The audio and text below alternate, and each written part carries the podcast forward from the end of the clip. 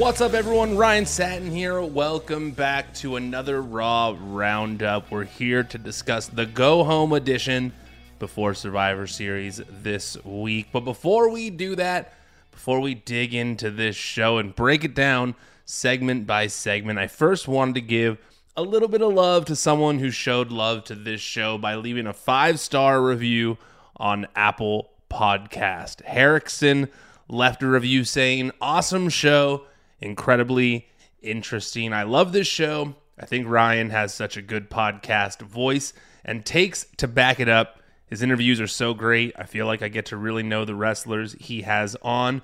But even the recap episodes are awesome with him just talking through what happened. He has such an interesting view as someone who is somewhat in the business, but also can talk about the reality of booking and business behind the show. A must listen for any wrestling fan. Herrickson, you're the man. Appreciate it very, very much. Yes, somewhat in the business does seem like an appropriate description for me there, but I appreciate it. I really do try to have my own takes and views, things that aren't necessarily what the majority are saying. I like to have my own thoughts. So I appreciate that you like them. I appreciate that you like those takes. And thank you so much for leaving the review. Uh, it means a lot to me that you guys are listening and that you guys are enjoying the show very much. But remember, if you leave a review on Apple Podcasts for this podcast, I'll read yours too. So go hook it up with a five star review if you're enjoying the show, and also leave a leave a nice review as well on top of it. Uh, I, I it makes me happy knowing that you guys are enjoying the show. All right, sappy stuff shilling aside, let's get to this week's episode of Monday Night Raw. The show begins with Kevin Owens making his entrance, and the announced team recap. excuse me. The announced team recap what happened last Friday on SmackDown, with Owens being revealed as the final member of Team Sheamus at War Games. Owens says, even with everything they've been through, he still considers Sammy a brother, and that's not the reason he joined Team Sheamus. He only became the fifth member because he's coming to remind Roman Reigns who he is, the guy who continually took him to his limit and might be champion if the bloodline hadn't got involved. Owens then introduces the rest of his team in the Brawling Brutes and Drew McIntyre from SmackDown, who make their way to the ring through the crowd. Sheamus promises this to be one of the most brutal matches in WWE history and that he smells a banger cooking. Drew says that he can't remember a time when the Bloodline weren't holding all the top titles in WWE. And on Saturday, that changes. Well, not really sure exactly how that would change since no titles are on the line, but I digress. Uh, the group are then interrupted by Judgment Day as Rhea reminds them that this is their show, not SmackDown. And Balor says he hopes the bloodline smashes them all at Survivor Series and that next time they come to Raw, Judgment Day won't be so nice to them. Sheamus takes umbrage with this, though, and challenges Balor to a match. They get all Irish on each other. And Judgment Day versus Brawling Brutes is made official for after the break. Now, before we get to that match, let's just talk about all of this. Um, you know, I I think that making the the team against the bloodline uh, appear as a cohesive unit is smart. I think that you want to make them look like a team that has a chance to defeat the bloodline.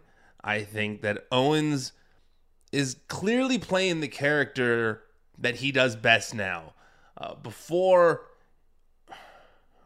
I don't want to. I'm trying to think of the right word, but I, I don't know. If, I don't want to disparage what even before because I'm a huge fan of everything Kevin Owens has done always. Um, but I think that like that towing the line between heel and face, you know, kind of cat rope walking across it and playing the anti-hero role that he plays so well. I think that we all want to see Kevin Owens be that anti-hero, not necessarily playing heel or face, but playing that tweener role that he does so well. I also really loved the interaction between Sheamus and Finn Balor, them out Irishing each other. Didn't understand some of the terminology they were using. I think I saw someone say plastic patty means you're not a real Irishman on the inside. Uh, but I I, I, uh, appreciated nonetheless their their banter. I liked the banter between them. I felt like it, felt authentic, and I think that's like one of the ultimate Irish matchups that you could get uh, at some point down the line. Definitely going to want to see more between the two of them. Uh, but for now, all we got was a six man tag match Judgment Day versus Brawling Brutes. Dominic tried to run away from Sheamus near the end of this match, but the OC appeared and allowed Sheamus to bring him back. This triggered a string of back and forth action between the teams, and Dominic tried to roll up Sheamus, but instead got hit with a knee to the face. Sheamus then tore off Dominic's shirt and hit the 10 beats as Kevin Owens and Drew McIntyre watched with glee. Then Sheamus hit a Brogue Kick for the win. The two teams continued to fight afterwards, but the OC chimed in to help. Owens then hit a stunner on Finn Balor to, to end the segment. Now, as far as this match is concerned, yeah, you know, I kind of felt like there was a. I, this episode as a whole, I like the show, don't get me wrong. But I kind of felt like there were a bunch of segments throughout this show where people were losing who are still in the process of being built up, who who need those wins a little more. Um, and this was kind of one of them. I think that Judgment Day have kind of been of like a, a focal point of Monday Night Raw the past you know few months. And I don't know if another team coming in and beating them was the right move necessarily, especially when it, it, it did in in some way kind of made them look weak heading into Survivor Series where we got AJ versus Finn Balor.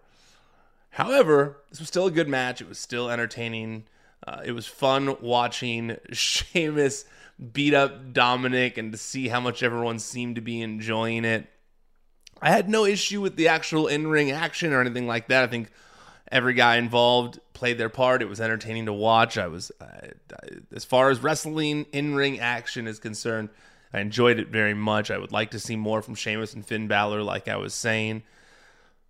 I just kind of felt like, yeah, I just kind of felt like Raw's kind of become Judgment Day's show, like they were saying.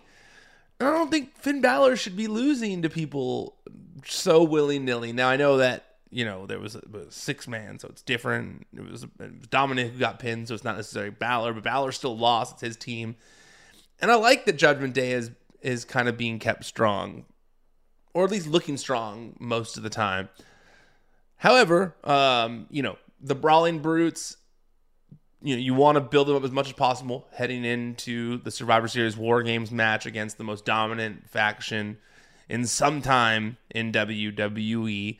So I get putting them up against another dominant faction and showing that they can beat them to convey the message that they can beat the bloodline as well. Johnny Gargano, after this, tells Cathy Kelly he challenged Miz to a rematch tonight. And in that interview, he claims that he and Dexter have agreed to not interfere in each other's matches the next two weeks. They're gonna let the, they're gonna let each other handle their own business. Johnny Gargano comes out next, but Miz says that he injured himself and can't compete. It was a nasty TikTok accident. And instead, his opponent would be Omos. So next we got Johnny Gargano versus Omos. Gargano actually got a decent amount of offense in, which made him look resilient, but ultimately lost after getting hit with a brutal choke slam. That choke slam was like the kind of choke slam your older brother who's a lot bigger than you gives you, where they just slam you down with brutal force. And he like held it for a while. Like it wasn't even Big Show style where he kind of like dropped to his knees back in the day. He like picked him up and just there was so much hang time and slammed him down. It was a nasty looking choke slam. You know, I didn't have any issue with this at all, but I kind of felt like it was similar to the the thing I was just talking about. Johnny Gargano losing to Omos in such swift fashion and, and, and getting dominated, even though he got offense in, which you wouldn't expect, considering we've seen Omos destroy guys of Johnny's size uh, by the you know, there's three, four, five of them, and he can beat all of them. So the fact that Johnny stands above those guys because you know he is size wise around the same height as some of those guys who've gone up against him that are you know local enhancement talent. Um, so to have him go up against Omos and hold his own much more, even for a brief period of time, does do something for him. However, I think Johnny Gargano has potential to be a top guy on the show, has potential to be a world champion. I do. At least, you know, an intercontinental champion. But I think that Johnny Gargano has done a really good job of holding his own as someone who has, you know, been involved in good matches, uh, different types of segments, multiple segments throughout the show. Like that's all top guy stuff, in my opinion. When you can work with anyone and make it entertaining, whether it's in the ring, backstage, during interviews, whatever. Johnny Gargano to me is that guy. So I didn't love Johnny Gargano losing here to Omos. I really didn't. Um, but um, I understand that you know it does make Omos look like a monster. It does help the feud which with, with Johnny Gargano, Miz, and Dexter. So I can't hate. I just um, yeah. I mean, I just felt like Johnny shouldn't be losing that decisively quite yet. Also, and I know he's already lost another match. It's not like this is his first loss or anything like that. But I said something when he was losing before, when he lost before uh, so um, I will say this much though. Um, I man, I am so bummed. I'm so so so bummed about Rebel Heart. I love the song Rebel Heart. Rebel Heart is one of my favorite themes in WWE. Um, I I when it got brought back, I was excited. Um, I've been pushing for it to be re-uploaded to Apple. It never happened or Spotify, and now the song gets changed. I realize that it's a rights thing, whatever, but man, shell out that money for some of those CFO tracks, dude, because they're worth it. They get the crowd hyped, and that's what the people want to hear. We want to hear the real Rebel Heart, not this karaoke cover song. That's just me. I don't know. I say we. I think you all agree with me on this one. I think you're all on my side. Next, Austin Theory versus Seth Rollins versus Bobby Lashley was made official for Survivor Series. As Rollins gets interviewed via satellite, Rollins says, much like the Goonies, he never dies, and that he'll survive against the two of these guys this weekend at Survivor Series. Rollins then says that Theory is the stupidest person on the face of this planet, but not because of his cash in. He said he actually thought the cash in was pretty slick. He says it's because he jumped him last week on Raw, and that trying to make a name off of Seth Rollins never works well. He says you can call Cody Rhodes if he needs the proof. And then we quick we quickly transition to showing Theory watching this interview backstage, and then he tells Rollins that he actually doesn't know who he is. That Rollins acts like he's that that theory is him a few years ago, but he's not. He's his own man. He's someone completely different. He says, "I'm not that kid you've been in the ring with before. I'm a new man, and I will be taken seriously." The disrespect ends here. Now, I gotta say, I've been hard on the Theory character since that cash in. I felt like it didn't make a lot of sense for his character to do that. It makes it look like he doesn't believe in himself. And I felt like the subsequent, you know, forcing himself, or excuse me, not caring about winning a match didn't help matters either. But this, this is the guy that Theory needs to be on TV more. I think that selfie guy, Austin Theory, appeared to be not confident not confident in himself. And same for the guy that cashed in the money in the bank unsuccessfully. That guy didn't seem confident in himself. In fact, it was the opposite. It felt like that guy wasn't confident in himself, and that's why he cashed in against Seth Rollins, and that's why I took issue with it because I felt like maybe Austin Theory's character like should have believed in himself more. But now we're getting Austin Theory believing in himself, and I believe in Austin Theory too. I believe in the words that he is saying. He looks like he is living what he is saying. He wants to prove himself. He wants to show the doubters, he wants to show the haters that he has the ability to be a top guy. And I got to respect that. You got to respect that when you see Austin Theory putting it out there like that.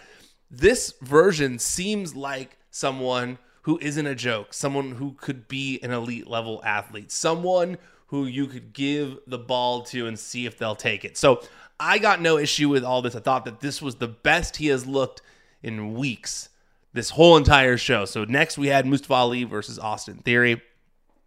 Ali wins with the eight, excuse me, uh, Austin Theory wins with the A-Town Down. And then Lashley is shown in the back saying that if Theory really wants to prove himself, he'll be down there in a minute. After the break, Theory is still waiting in the ring as Lashley makes his entrance, and the two go back and forth on the mic.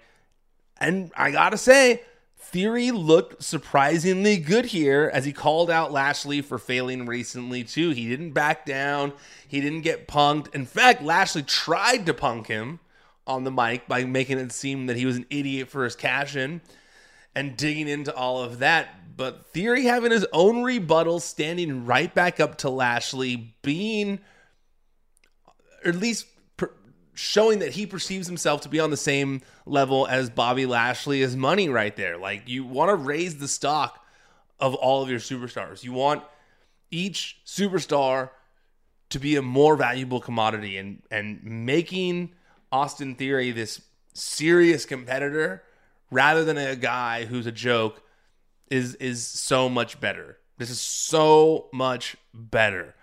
Um the so then uh Lashley and and Theory get into a fight, and Theory tries his luck by hitting Bobby with a chair, but it only infuriates Bobby more. So Theory eventually runs to the back, and I was a little frustrated here again because I go, well, we were just talking about how confident he looked in himself, but instead of it just being a scared runaway, it was actually it actually turned into a smart tactic because he runs into another wrestler backstage throws that wrestler in Mustafa Ali into Bobby Lashley, which distracts the two of them. Those two get into it, and he gets away. He actually looks smart by running away, and not like a punk. It looked like a like a calculated maneuver. I think that this was the best theory has looked in months. If you want theory to be a top level guy, keep doing this kind of stuff with him. Keep putting him in in high level matches. Keep putting him in segments that make him look like he believes in himself, and the people will believe in him too. Next, we had, oh, excuse me, before that, uh, Lashley tosses Ali into the Titantron and then makes him tap out while Theory continues to run off. Mustafa Ali is getting the crap kicked out of him lately. I don't know if it's a test of some sort, if it's setting up a future character change. I don't know what. But he's going back and forth, SmackDown, Raw, Raw, SmackDown. He's going all over the place and getting the crap kicked out of him. And I, I'm starting to feel sympathy for the guy. I'm wondering if there's going to be some sort of payoff to all this punishment he's been taking. Maybe he becomes the new Tommy Dreamer, where he just can take out all the punishment in the world and fight back. I don't know. Uh, but at least he's getting TV time. We all wanted to see him on TV more. We all wanted to see him given opportunities and he's definitely getting opportunities, no question. Speaking of opportunity, another team that's been getting a lot of it is Alpha Academy. Up next, we had them versus Riddle and Elias. But you know what? First, before we get to that, before I get too far ahead of myself, because I've been rushing through this episode, let me first take a quick commercial break. All right, like I said, Alpha Academy versus Riddle and Elias. Now, this reminded me a lot of the Riddle versus Gable match last week, where you saw two top tier athletes putting on a damn good pro wrestling match. And that was the same here. Two teams just telling a great story in the ring with physicality. I'm liking seeing Chad Gable and Otis be two of the guys who are consistently getting long matches on TV where they get to show their skill, where they get to tell stories in the ring, where they get to be physical, where they get to shine. I was laughing because in this match, I, it was funny seeing Alpha Academy go full WCW for a while too. We've got the Steiner Bulldog. Uh, we had Otis doing the Scorpion Death Drop, and then it was followed by a flying headbutt. I was really liking them going full WCW on Riddle and Elias, but I continually say this on the podcast when I'm talking about whatever segment Alpha Academy and Riddle are in, but specifically Alpha Academy, man, they have been the sleeper of the Triple H era. And it's really nice just to see two guys who were NXT talent, who both were over in NXT, um, get a chance to just be that like tag team that's just consistently putting on good matches or even singles performers. Like they typically are getting the most time for just the middle of the card matches and, and they've earned it. Chad Gable is so good in the ring. Guy is money all the way. Otis performs well every time and who doesn't want to see these guys wrestling with Riddle? Who doesn't want to see Elias flexing that wrestling muscle a little more before he was more of a comedy character? Not someone who was putting on like five star classics most of the time, but ever since he's come back and he's been putting these mat, you know, putting matches or whatever, or whenever he gets a chance to do anything, he definitely has been showing that he's not someone to be messed with in the ring. That he has the talent, and that when given the opportunity, that man can go. So I got, I, I really enjoyed this match. Uh, the finish saw Riddle hit the floating bro uh, to get the pinfall victory. Next, JBL and Baron Corbin are backstage playing cards again. Drew McIntyre shows up and challenges Corbin to a match later. Corbin says we can do this now. When he steps up to Drew, he gets punched in the mouth. Drew says he'll show up in the that that that Baron Corbin will show up in the ring if he has any guts. Uh, yeah, I uh, you know I'm I'm I I think the card room vibe, which fits JBL's old character, um, is a nice way to set things up for these two. Um, I didn't think the intro. I think the introductions were the introductions were fine to to heel it up on the crowd beforehand, but I don't think the crowd needs to be pushed too too hard to boo Baron Corbin. They're gonna do it anyways, even in this match, which comes up next. They were chanting, "You can't wrestle at him" when he can wrestle very well. He, I feel like the guy puts a new move into his arsenal every match, and he's putting something unique together always, but the fans just really like to hate him. So I don't think we necessarily need JBL heeling it up for him, but it is nice to have the two of them in their own little lounge, an upscale APA office where drama starts for Baron Corbin every week. I like it. I'm into it. I've seen mixed reactions to the pairing of JBL and Baron Corbin, but I like it. I think it added something new to the Baron Corbin character. The only thing I'd really say is they should pull back on the Baron Corbin needing JBL to get to that next level because prior to this, he was already in that mentorship role, helping other people up. So I don't know if it makes any sense to now say that Baron Corbin needs that mentorship as much. I think instead it should just be like these are two dickheads and, and they're gonna bully people and, and, and, and that's all you need. I don't think you need to make it sound like Baron Corbin needs to be taken to that next level. We've seen him at the next level. We've seen him in big WrestleMania matches. We've seen him on all the shows. We've he's been on TV for too long to be someone considered as someone who needs to get pulled up to that next level, even if even if he hasn't won a world championship. But I do appreciate the team of them together. I do think that Baron Corbin and JBL are starting to form some nice chemistry together. Next, there was a War Games video package. And then we got Drew McIntyre versus Baron Corbin. This was a good big man, beefy style match, but much like I was saying in other things this show, I wasn't really sure who it was meant to help in this particular instance. I love Drew McIntyre, I love Baron Corbin, um, but Drew McIntyre does not gain much by defeating Baron Corbin. And that's not a knock on Baron Corbin. It's just he already did it and not that long ago. You know, we had WrestleMania. He kicked out of Baron Corbin's finish. And so with right now, like one of the things that's happening on Raw is Baron Corbin is getting built up as a as a guy, as one of the guys, you know, as as one of the top talents.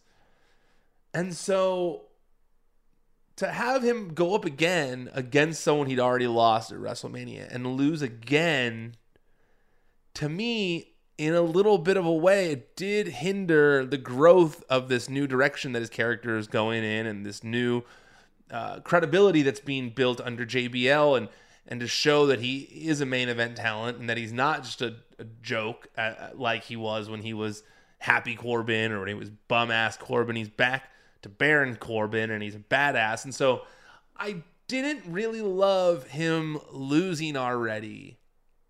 I felt like with him being rebuilt right now, he should be winning matches. You know, I think that he should be beating people. He should be showing his dominance. I don't know if I think it's the move to have him losing already.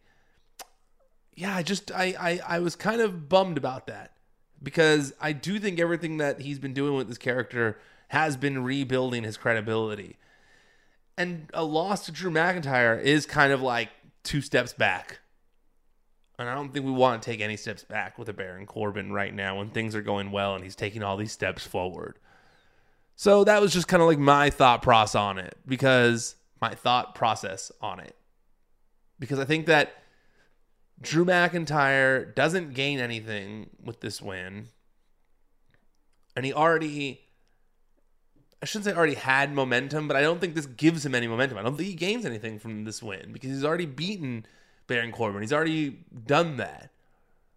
And we're in the process of rebuilding uh, Corbin. So, yeah, I didn't love that outcome. I really felt like I really felt like it's kind of I don't want to say the wrong direction for, for Baron Corbin, but it's not necessarily the direction that's going to take him to the top when he's losing and then in these comedy things with like an Akira Akira Tozawa. Um, because the finish came after Tozawa appeared ringside, back in his old attire, blonde hair, not the ninja gear. And then Tozawa distracted JBL by taking his cowboy hat and running off through the crowd. Drew McIntyre hits the Claymore, to get the pinfall victory. Um, good match, uh, sound match from beginning to end. Uh, don't get me wrong, I, I enjoyed the actual match itself. I just don't know who g- gained from this because I don't think it was Drew McIntyre and he was the one that win. And I definitely don't think Baron Corbin gained anything out of this. So, not the most effective segment, even though the match itself was very entertaining to watch. Next, the OC were interviewed about Judgment Day. AJ vows to end this at Survivor Series, but gets interrupted by Balor. And it descends into a brawl between the two teams. The brawl ends up outside, and the two teams fight in the parking lot as the show goes to a commercial break. If there's one thing I know about Triple H booking, it's that he loves parking lot brawls. And that's what we got here between these two teams. I'm starting to.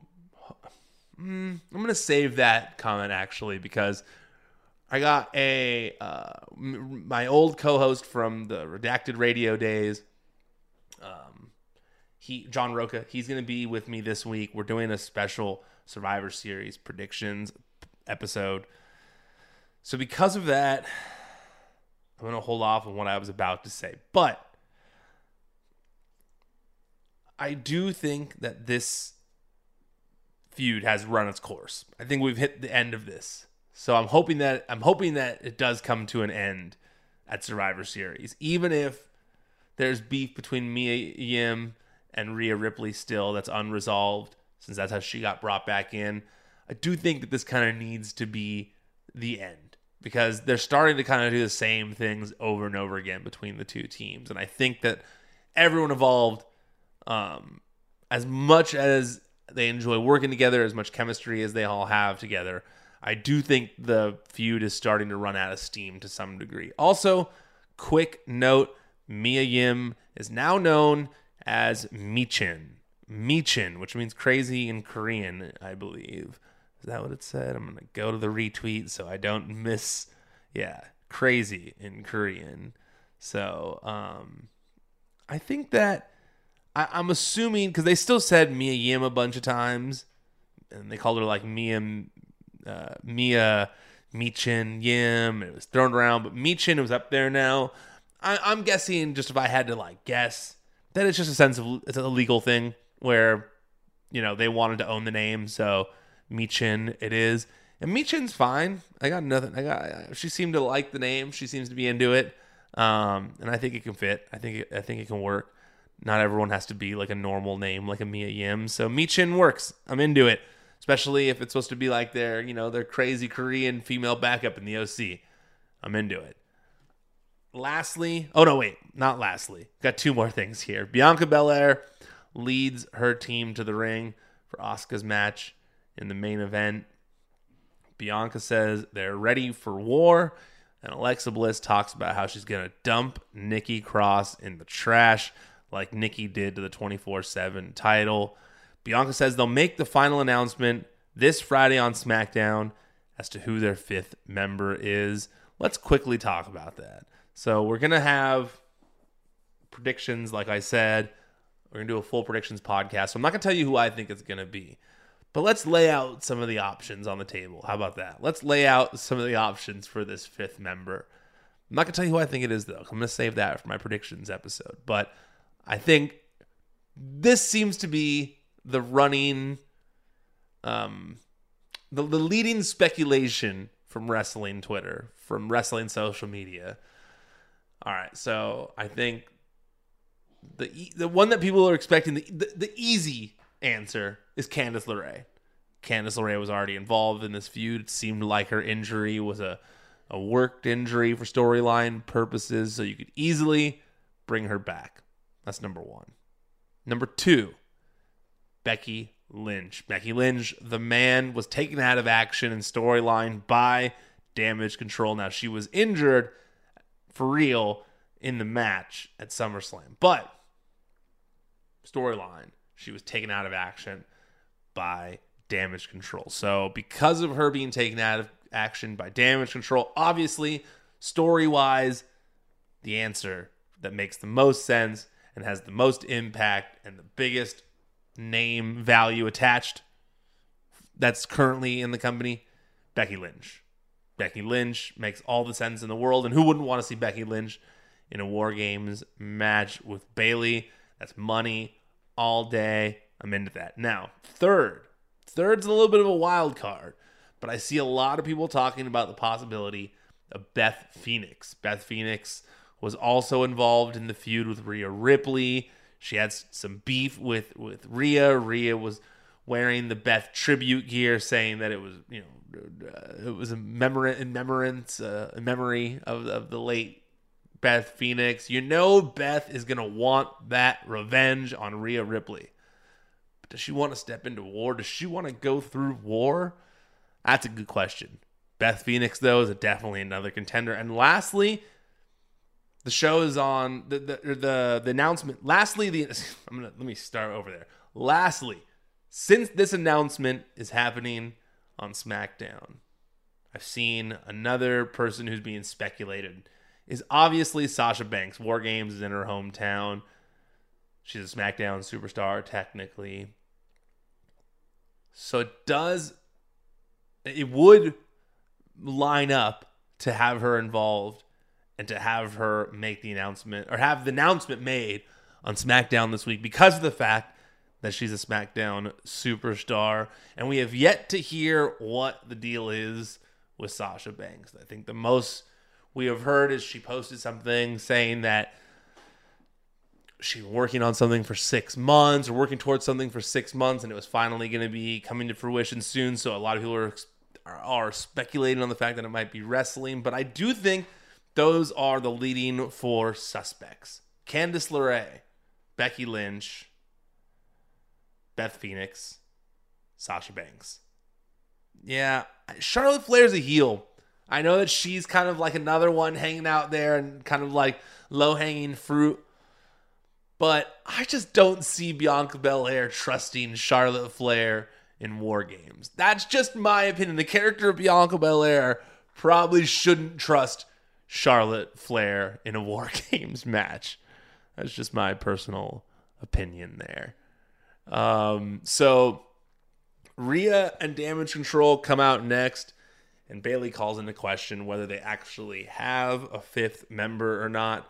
Asuka finally cuts her off, saying, Shut up, and tells Rhea, Let's do this. Now, near the end of the match, Rhea went for the Riptide, but Asuka reversed it into an Asuka lock attempt.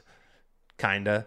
Both their teams appeared, both of the, the, the War Games teams appeared ringside again at this point, and then Asuka locked in an armbar on Ripley, but she powered out of it and eventually hit the Riptide to get the win for her team. So, Team Damage Control, Team Bayley get the War Games advantage this weekend. After the match was over, Bayley pulled Asuka out of the ring, and a brawl between both teams broke out. Michin then ran out to even the sides again, and Asuka dove onto the rest of the people ringside to close the show. I was actually really surprised with this week's episode of Raw and the fact that the women's War Games match is Raw based. You know, Bloodline is SmackDown based, the men's one. So the women's War Games match is uh, you know Raw based, and this was the only segment they were in the whole show. Uh, you know when Damage Control have kind of been dominating the airwaves since they are, appeared on the scene as a as a group. So I was really surprised to see that the show that had the least amount of damage control in it was the one that was the final go home episode before the pay per view, where they're in one of the biggest matches on the show. That surprised me a little bit. You know, I think that I expected the announcement for the fifth member to happen tonight. We got the fifth member announcement for the Bloodline match last week on SmackDown. Now we're doing this. Hey, look at a Fox Sports boy. I work for Fox. Got no problems with more reveals happening on SmackDown whatsoever. Don't get mad at me. Don't give me crap. Don't get me in trouble. But I'm just saying, um, I kind of expected it to happen here for once, and I am. I didn't. I I was kind of confused by them being so used so little, used so sparingly throughout this episode of the show. I would have liked to have seen a little bit more damage control, a little bit more uh, crap talk when it came to you know their confidence in winning the first War Games match on the main roster on the women's side. Um, that not being the case almost made me wonder if they're the underdogs heading into this match. Bianca Belair has been such a strong champion. Uh, I if, if this whole feud is coming to an end here.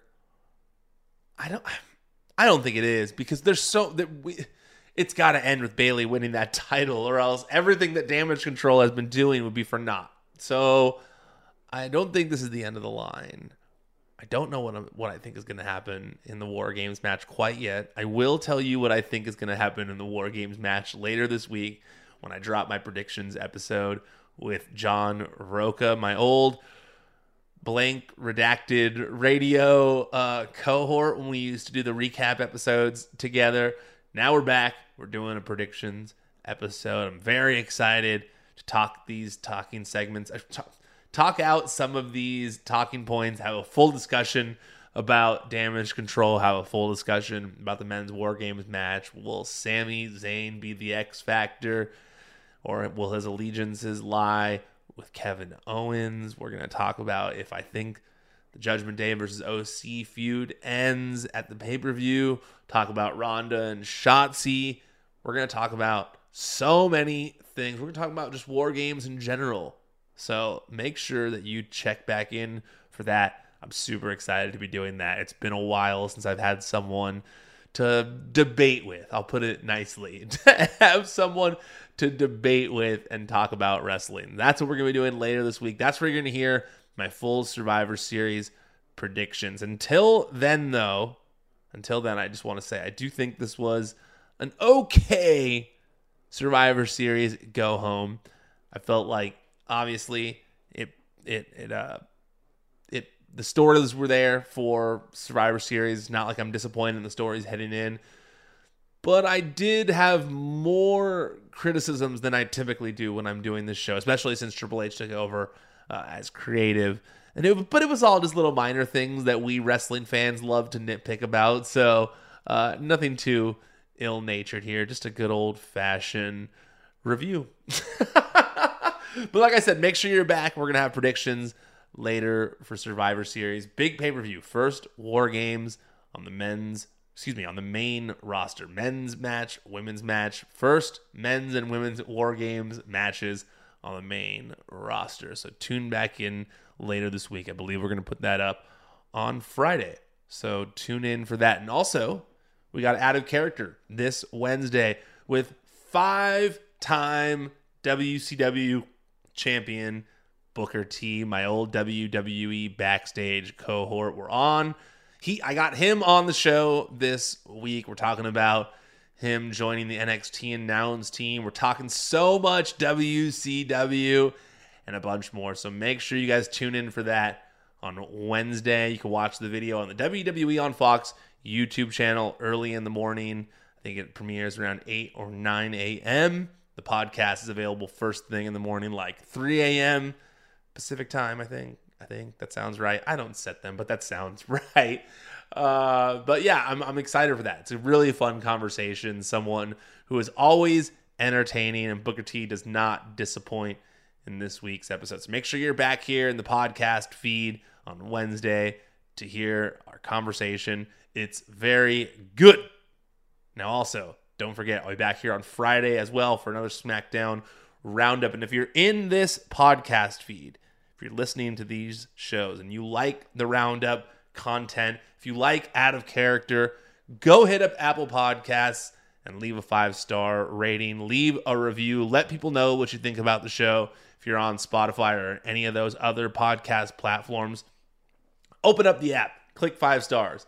I appreciate it very much. If you don't like the show, pretend you didn't hear this part. And also, like I said, the WWE on Fox YouTube channel. That's where you can find Out of Character every Wednesday on video, but also clips from Raw and SmackDown, YouTube Shorts. There's Community tab. There's a bunch going on on the WWE on Fox YouTube channel. So make sure you subscribe to that.